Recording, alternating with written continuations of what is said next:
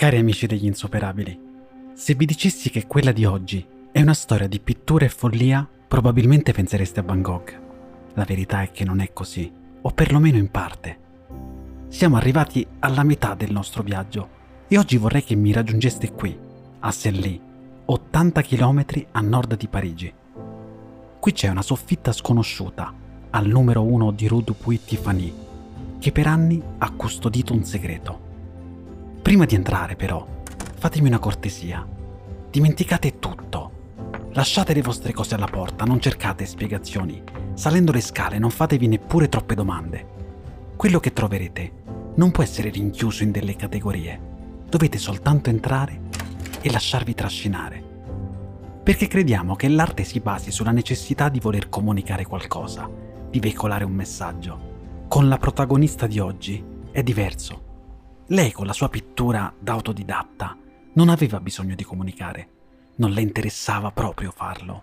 Lei dipingeva perché con i suoi tappeti ipnotici di fiori aveva trovato il suo modo di abitare il mondo. Storia di Séraphine de Senil, Gli insuperabili, episodio 6.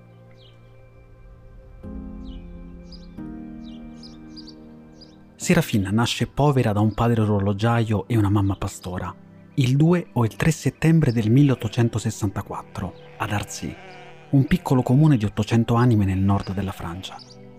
Lei e sua sorella restano prestissimo orfane, la mamma muore quando Serafina non ha ancora un anno e il padre, che nel frattempo si era risposato, le lascia sei anni dopo.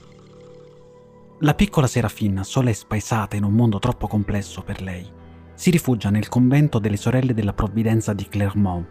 Lì svolge piccole mansioni domestiche, fa le pulizie. Per un periodo accarezza anche l'idea di prendere voti, ma la vita da suora non fa per lei.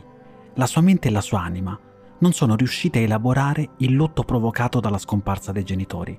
E forse anche per questo la mamma, che Serafina praticamente non ha mai conosciuto, diventa una figura mitica, un fantasma, una santa da venerare. Nel convento, però, del quale dirà ci sono rimasta per tanto tempo perché mi trovavo bene e il lavoro non era troppo faticoso, Serafina trova riparo e appiglio nella fede, una fede estrema, totalizzante, quasi malata. Mossa da esigenze economiche o dalla voglia di scoprire il mondo, Serafina comunque abbandona il convento e si trasferisce a Senil, dove trova impiego come donna di servizio presso le abitazioni degli aristocratici della città lavora a testa bassa sempre. La sua sembra un'esistenza come quella di tante altre, destinata a non lasciare un segno nel libro della memoria, neanche in quello di una piccola cittadina di provincia. Serafine è un invisibile, una donna sola e forse un po' strana. I suoi rapporti, infatti, difficilmente sono con esseri umani. Lei preferisce passeggiare per le campagne, sentire l'erba sotto i piedi nudi, accarezzare i fiori e parlare con gli alberi. Di giorno lavora, lavori neri come li chiama lei, e di notte alla luce di una sola candela in questa soffitta si rintana e inizia a creare. Dipinge, lo fa nella solitudine all'ombra di un quadro della Vergine Maria, la stessa che nella cattedrale Notre-Dame di Saint-Ly le ha detto di dedicare la sua vita all'arte. I colori che usa sono il frutto di una combinazione segreta di ingredienti, probabilmente sangue preso dalle macellerie, cera e solventi per pavimenti e poi chissà cos'altro. Dipinge da autodidatta intonando inni sacri fino a quando la candela non si consuma del tutto e si abbandona finalmente a qualche ora di sonno prima di ricominciare con un'altra giornata anonima. La sua vita però cambia quando ha 42 anni. In città arriva Wilhelm Hunde, un noto collezionista tra i primi acquirenti di Picasso, Braque e anche di Henri Rousseau, detto il doganiere. Hunde è tedesco e omosessuale ed è giunto a Senil per fuggire dai pettegolezzi parigini e assume Serafine come sua donna di servizio. Una sera, durante una cena a casa di amici, Hund nota un quadro raffigurante una natura morta che lo entusiasma per la vividezza dei colori. Erano delle vere mele modellate in una bella pasta consistente, dirà poi. Chiedendo informazioni su chi fosse l'autore, resta però sorpreso e sconcertato quando scopre che proviene dalle mani della sua domestica, Cézanne, dirà ancora Hood. Sarebbe stato contento di vederli. Il giorno successivo Hund corre a casa di Serafin, qui, nella soffitta, e scopre l'intera produzione della sua domestica. Ne rimane estasiato. Acquista tutte le sue opere e inizia a promuoverle in ogni circuito che frequenta. Organizza per lei delle mostre e Serafin inizia a guadagnare dalla sua arte.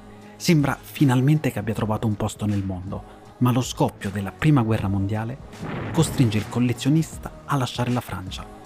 Un tedesco in terra straniera non avrebbe certo avuto vita facile. E così Hood lascia la sua casa, la sua collezione e Serafin, che per la seconda volta vive su di sé le ferite dell'abbandono. I due si rincontrano anni dopo, quando Hood, terminata la guerra, torna a cercarla la ritrova perseguitata da un'esistenza che Serafina fa fatica a contenere.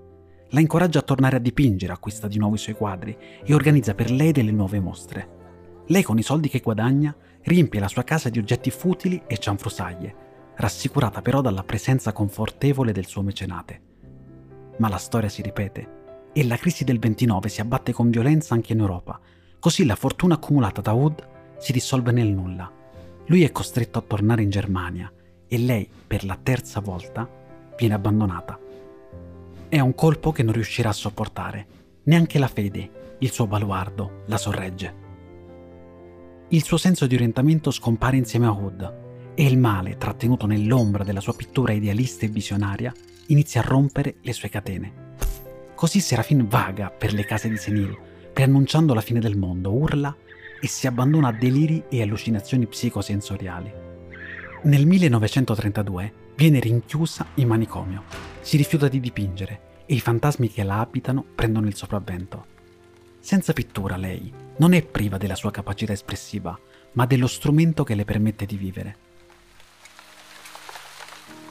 Intanto scoppia la seconda guerra mondiale, i medici vengono quasi tutti arruolati nell'esercito e il generale Philippe Pétain ordina prima che il manicomio venga trasformato in prigione e poi che le razioni di cibo vengano centellinate e destinate altrove.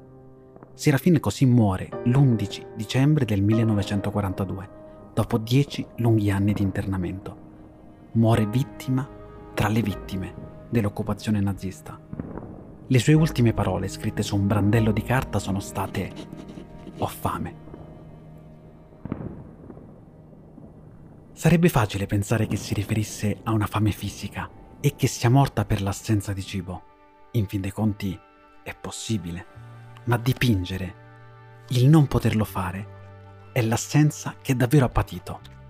Van Gogh ha mangiato il colore. Serafina è morta perché dei suoi colori non ha più potuto cibarsene. E continuando il parallelismo con il pittore olandese, la storia di lui è piena di parole. È lo stesso Van Gogh che ne scrive a migliaia al fratello Teo, raccontando tutta la sua vita.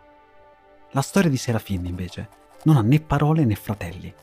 È una storia che non ha parenti, perché neanche la sorella di lei reclama il suo corpo primo di vita, tanto che viene sepolto in un'anonima fossa comune. Le uniche parole che ci restano sono quelle che Serafin stessa aveva scritto per il suo epitaffio. Qui giace Serafin Louise Maillard, quella senza rivali, in attesa della sua benvenuta resurrezione.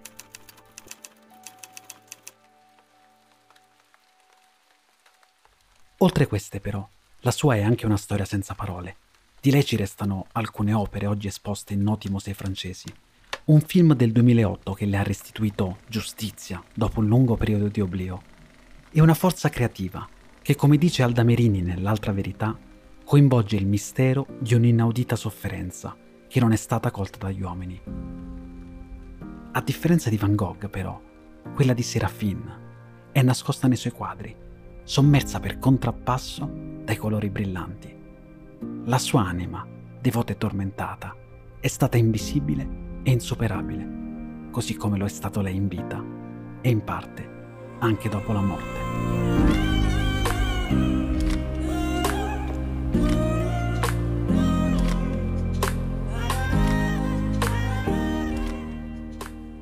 Io sono Angelo Astrei. Avete appena ascoltato Gli insuperabili, perché è disabile solo chi non ha stima di sé. un podcast prodotto dal consorzio Parsifal.